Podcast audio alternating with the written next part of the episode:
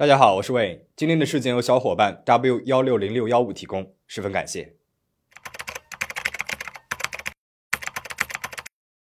Tonight on America's Most Wanted。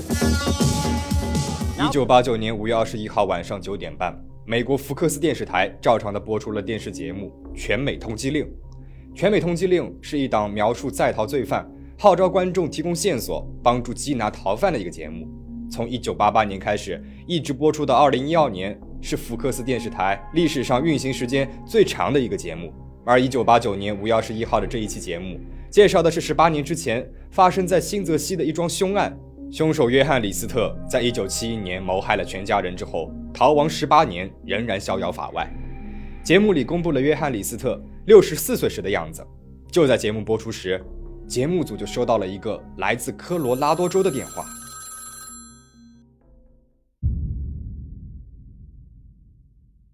约翰·李斯特，一九二五年九月十七号出生于密歇根的贝城。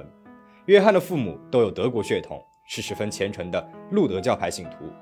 从小，约翰的母亲阿尔玛就带他融入了围绕教会展开的社交生活。约翰呢，也自然而然地信了路德教派。高中毕业之后，约翰应征入伍，参加了第二次世界大战和朝鲜战争。战后，约翰在密歇根大学取得了工商管理学士学位。后来，他又成为了一名陆军预备役中尉，还取得了工商管理硕士学位。一九五一年十二月一号，约翰和相识了两个月的海伦·泰勒结了婚。海伦二十四岁，前夫在战争当中去了世，留下了一个九岁的女儿，名字叫布伦达。两人相识之后，约翰对海伦展开了热烈的追求，而海伦她刚好也非常渴望新的婚姻生活。很快，海伦就告诉约翰自己怀孕了，于是两人就结婚了。约翰的母亲阿尔玛却不太赞成儿子的这门婚事。阿尔玛他认为，海伦她结过婚，还有过几次流产的经历。最重要的是，海伦她不是路德教派的信徒。后来，阿尔玛他得知海伦她其实并没有怀孕，而是拿假怀孕来骗儿子和她结婚，他就对海伦更加的反感了。而海伦呢，对自己的婆婆也是心怀芥蒂。在海伦看来，阿尔玛对儿子的控制欲太强了。导致约翰成为了一个对于母亲过于依赖的男人，双方都对彼此看不顺眼，导致约翰夹在中间，左右为难。从陆军退役之后，约翰带着一家人去了底特律，他去那儿从事会计工作。女儿帕特丽夏，两个儿子小约翰和弗雷德里克相继出生。但是，约翰和妻子海伦的感情啊，是越来越糟糕了。约翰他是一个虔诚的教徒。但是海伦对宗教却并不感兴趣。约翰发现海伦总是找各种各样的借口逃避各种宗教活动，这让他闷闷不乐。在海伦这边呢，因为和约翰的三个孩子的相继出生，导致了他和自己的大女儿，也就是和前夫的女儿布伦达的关系啊，是渐渐的疏远了，这让他十分难过。无所适从的海伦，她渐渐的沉迷于酒精和镇静剂，对孩子们也疏于照顾。同时，因为海伦她花钱是大手大脚的，渐渐的。这个家庭开始入不敷出了，两个人时有争吵。有一次争吵的很激烈，约翰把厨房的桌子都给掀翻了。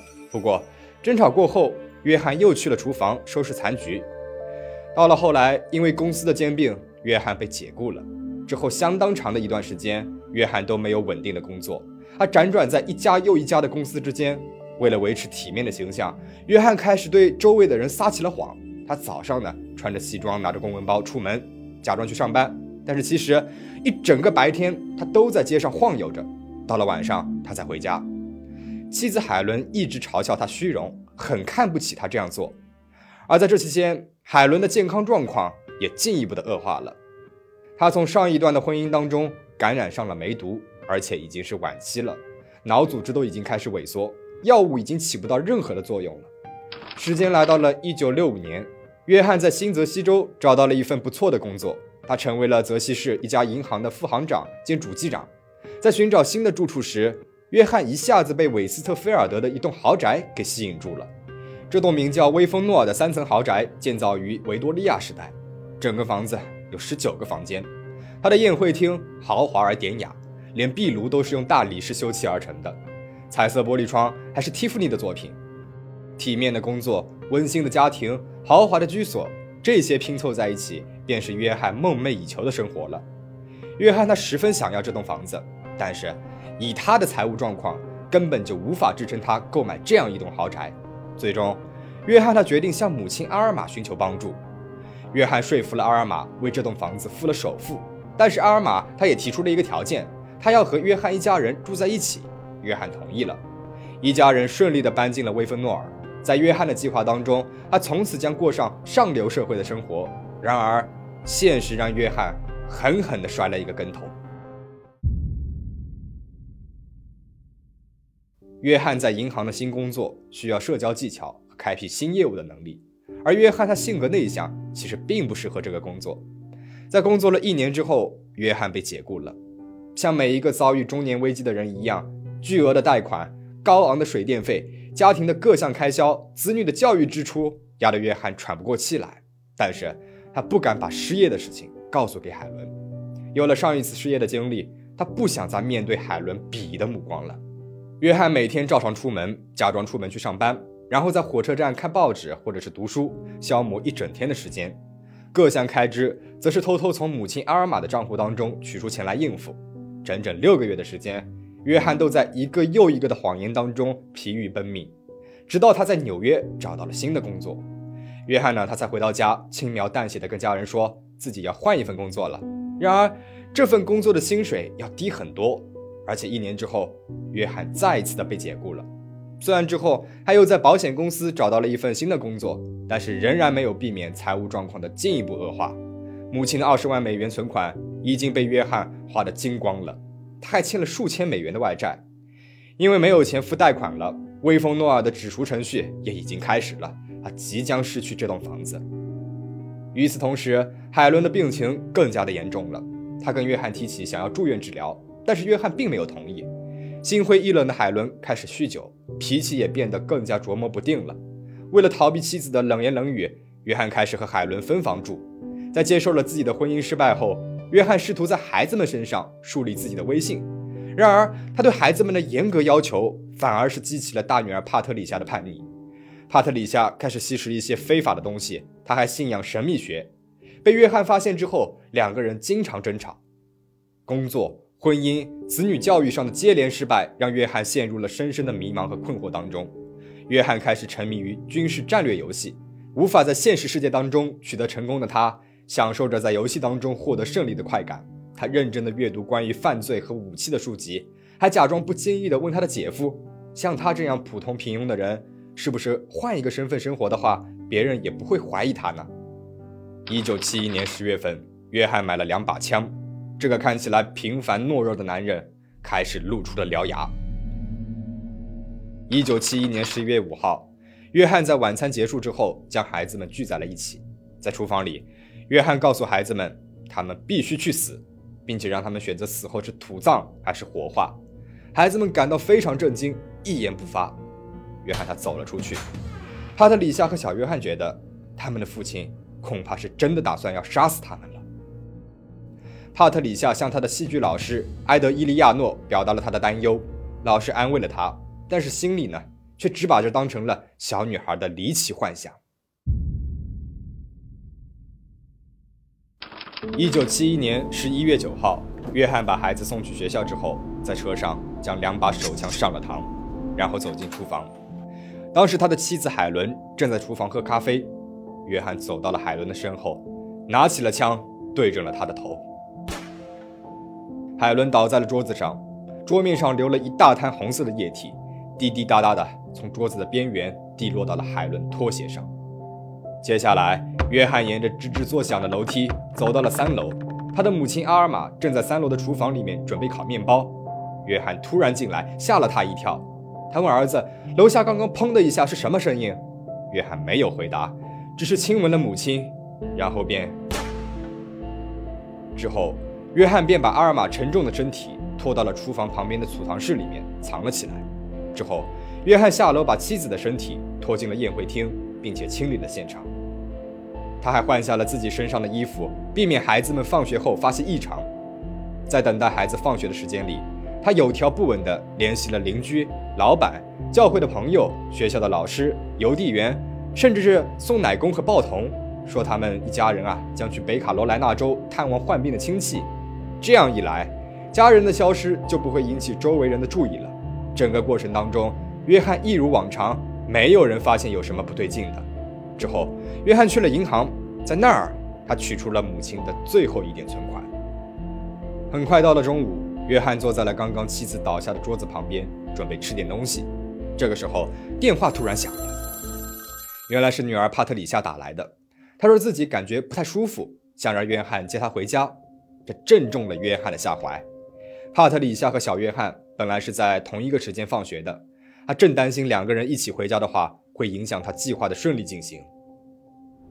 约翰去学校接了帕特里夏，到家之后，他抢在帕特里夏进门之前进了房子。约翰蹲在了门后面，在帕特里夏进门之后。从他的身后慢慢靠近，帕特里夏向前摔倒，停止了呼吸。约翰拽着女儿的脚，把她也拖到了宴会厅里。之后，约翰又接了弗雷德里克回家。可怜的小儿子也同样惨遭了约翰的毒手。小约翰在学校足球训练结束之后才回到家。小约翰在厨房里面喝水，突然发现父亲举枪对准了自己。他立刻握住了父亲的手，争夺手枪的过程当中，子弹是打到了天花板、地板、橱柜和餐厅的窗框上。最终，瘦弱的小约翰还是没能逃过父亲的魔爪。他被击中了后颈和头部，但是没有立刻死掉。他绝望地看着父亲，祈求着他的怜悯。然而，约翰发现大儿子没死后，反而是双手握枪，疯狂地对着他的身体扫射。小约翰在地板上面爬行，试图躲闪父亲的子弹，最终。约翰把子弹给打没了，身中十枪的小约翰也没了气息。约翰把他拖进了宴会厅，和其他人放在了一起。他把他们放在睡袋上，用毛巾盖住了每张脸，然后约翰跪了下来，为每个人祈祷。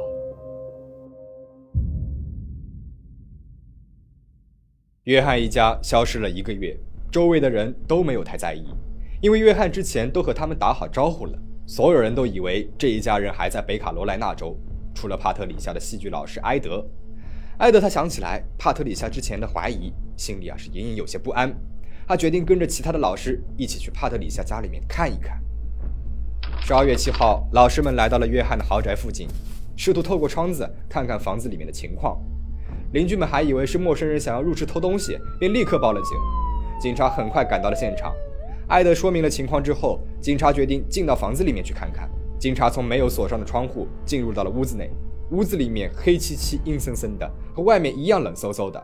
而录音机上播放着悠扬的宗教音乐。警察穿过了空荡荡的餐厅，进入到了厨房。他们注意到了墙壁上有深色的污迹，走廊和厨房的地板上也有深色的条纹状的污迹，腐败的气味越来越浓了。沿着走廊往宴会厅走去。壁炉附近似乎堆着一堆衣服，那里的气味很重。一个警察走近了一看，他震惊了。老师埃德向警方确认，那是海伦和他的三个孩子。警察搜查了房子的其他房间，很快发现了储藏室里面阿尔玛的遗体。帮助辨认的邻居向警方提出，孩子们的父亲约翰李斯特不在场。警察立即对这起案件展开调查。他们找到了一封约翰写给路德教会的牧师尤金·雷文科尔的长信。信中，约翰说道：“二十世纪七十年代是一个罪恶的时代，我的家人开始屈服于诱惑，我的妻子病了，已经远离了上帝。我的女儿帕特里夏也一样。帕特里夏对演艺事业充满着兴趣，这是一个与撒旦有关系的罪恶职业。我曾经祈求上帝的帮助，但是没有得到回应。我担心孩子们成年之后，世界的状况。”会对他们的灵魂有害。我已经确保他们不会痛苦。虽然小约翰反抗了，但也没有遭太多的罪。我这是在拯救他们的灵魂，是在设法将他们送到天堂去。联邦调查局很快介入，他们开展了一次全国性的搜捕行动，但是仍然没有找到约翰。约翰用了这一个月的时间隐藏了自己。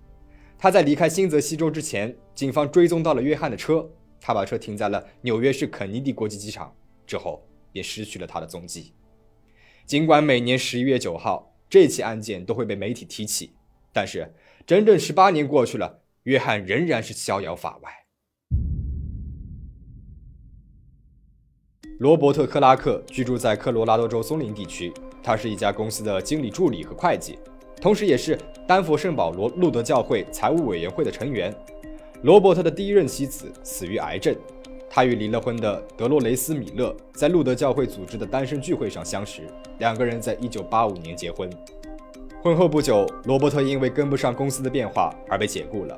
他还被要求辞去了教会星期日学校老师的职务，因为他对学生的要求太过于严格了。而年纪的原因导致罗伯特找工作很难，妻子德洛雷斯就开始后悔跟他在一起了，提出要离开他。但是他的邻居万达·弗莱纳里非常的同情罗伯特。时不时的还会安慰他。万达呢，他喜欢看小报。一九八七年二月份，他在报纸上发现了一篇有关约翰·李斯特的文章。令他震惊的是，这个恶魔的照片看起来非常像他的邻居罗伯特·克拉克。报纸上说，约翰·李斯特乳突切除手术之后，在右耳后部留下了疤痕，而罗伯特呢，他也有一个一模一样的疤痕，而且他们的背景啊很像。都是会计师，都遭遇到了长期的经济问题，难以找到工作。罗伯特看上去呢，比他声称的年龄要大了几岁，刚好跟约翰·李斯特的年纪差不多。万达趁着罗伯特不在家，偷偷的拿着报纸去找德洛雷斯，啊，建议德洛雷斯把报纸拿给罗伯特看，观察他的反应。德洛雷斯他当时是答应了，但是在万达走之后，德洛雷斯又随手把报纸给扔掉了。之后，罗伯特在弗吉尼亚的李士满找到了工作，他和德洛雷斯就搬走了。但是万达的内心隐隐有些不安，不过他也没有过于去在意，直到他看到了1989年5月21号播出的《全美通缉令》。《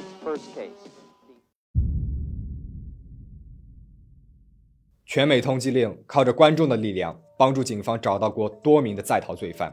但是其实，当负责约翰·李斯特案件的警方找到节目组的时候，节目组一开始是拒绝的，因为这起案件已经发生了将近二十年的时间了，节目组认为很难找到罪犯。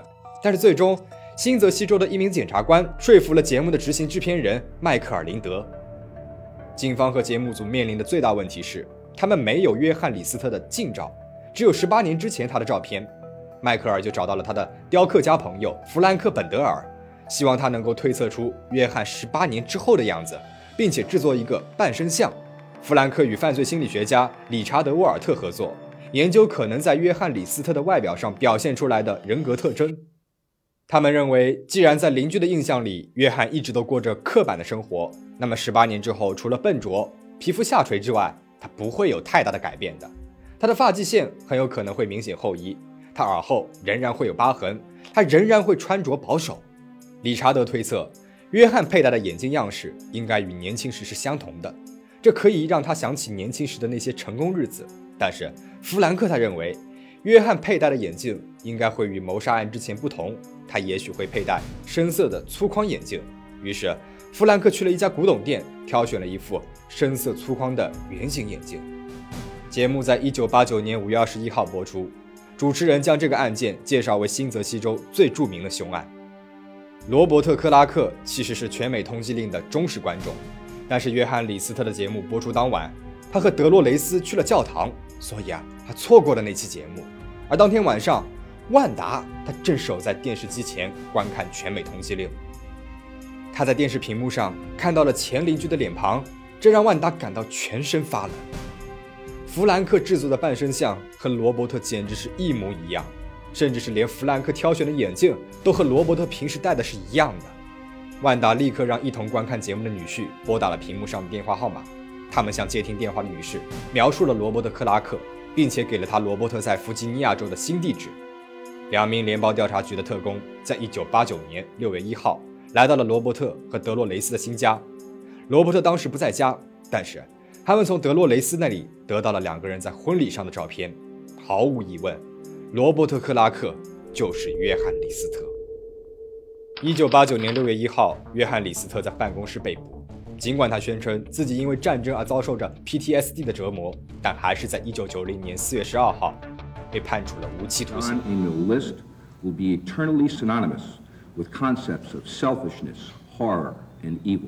He is a man who could coldly, calculatingly, and cunningly conceive and carry out a cowardly plan to assassinate. each of his three children. 当被问及为什么要这样做而不是自杀时，约翰说：“我相信，如果自杀的话，就不会上天堂了。所以我这样做是希望他们能够上天堂。”约翰·李斯特这样讲，或许只是为了自我安慰，以减轻自己的内心压力吧。但是显然，无论是宗教信仰还是 PTSD，都不是谋害五个无辜者的借口啊！值得一提的是，约翰·李斯特豪宅当中宴会厅里面的彩色玻璃窗是蒂芙尼的签名原作，价值超过了十万美元。原本这是足以还清约翰的债务的。最终，约翰在2008年3月21号因肺炎死于狱中。保持警惕，保持安全。我们下期再见。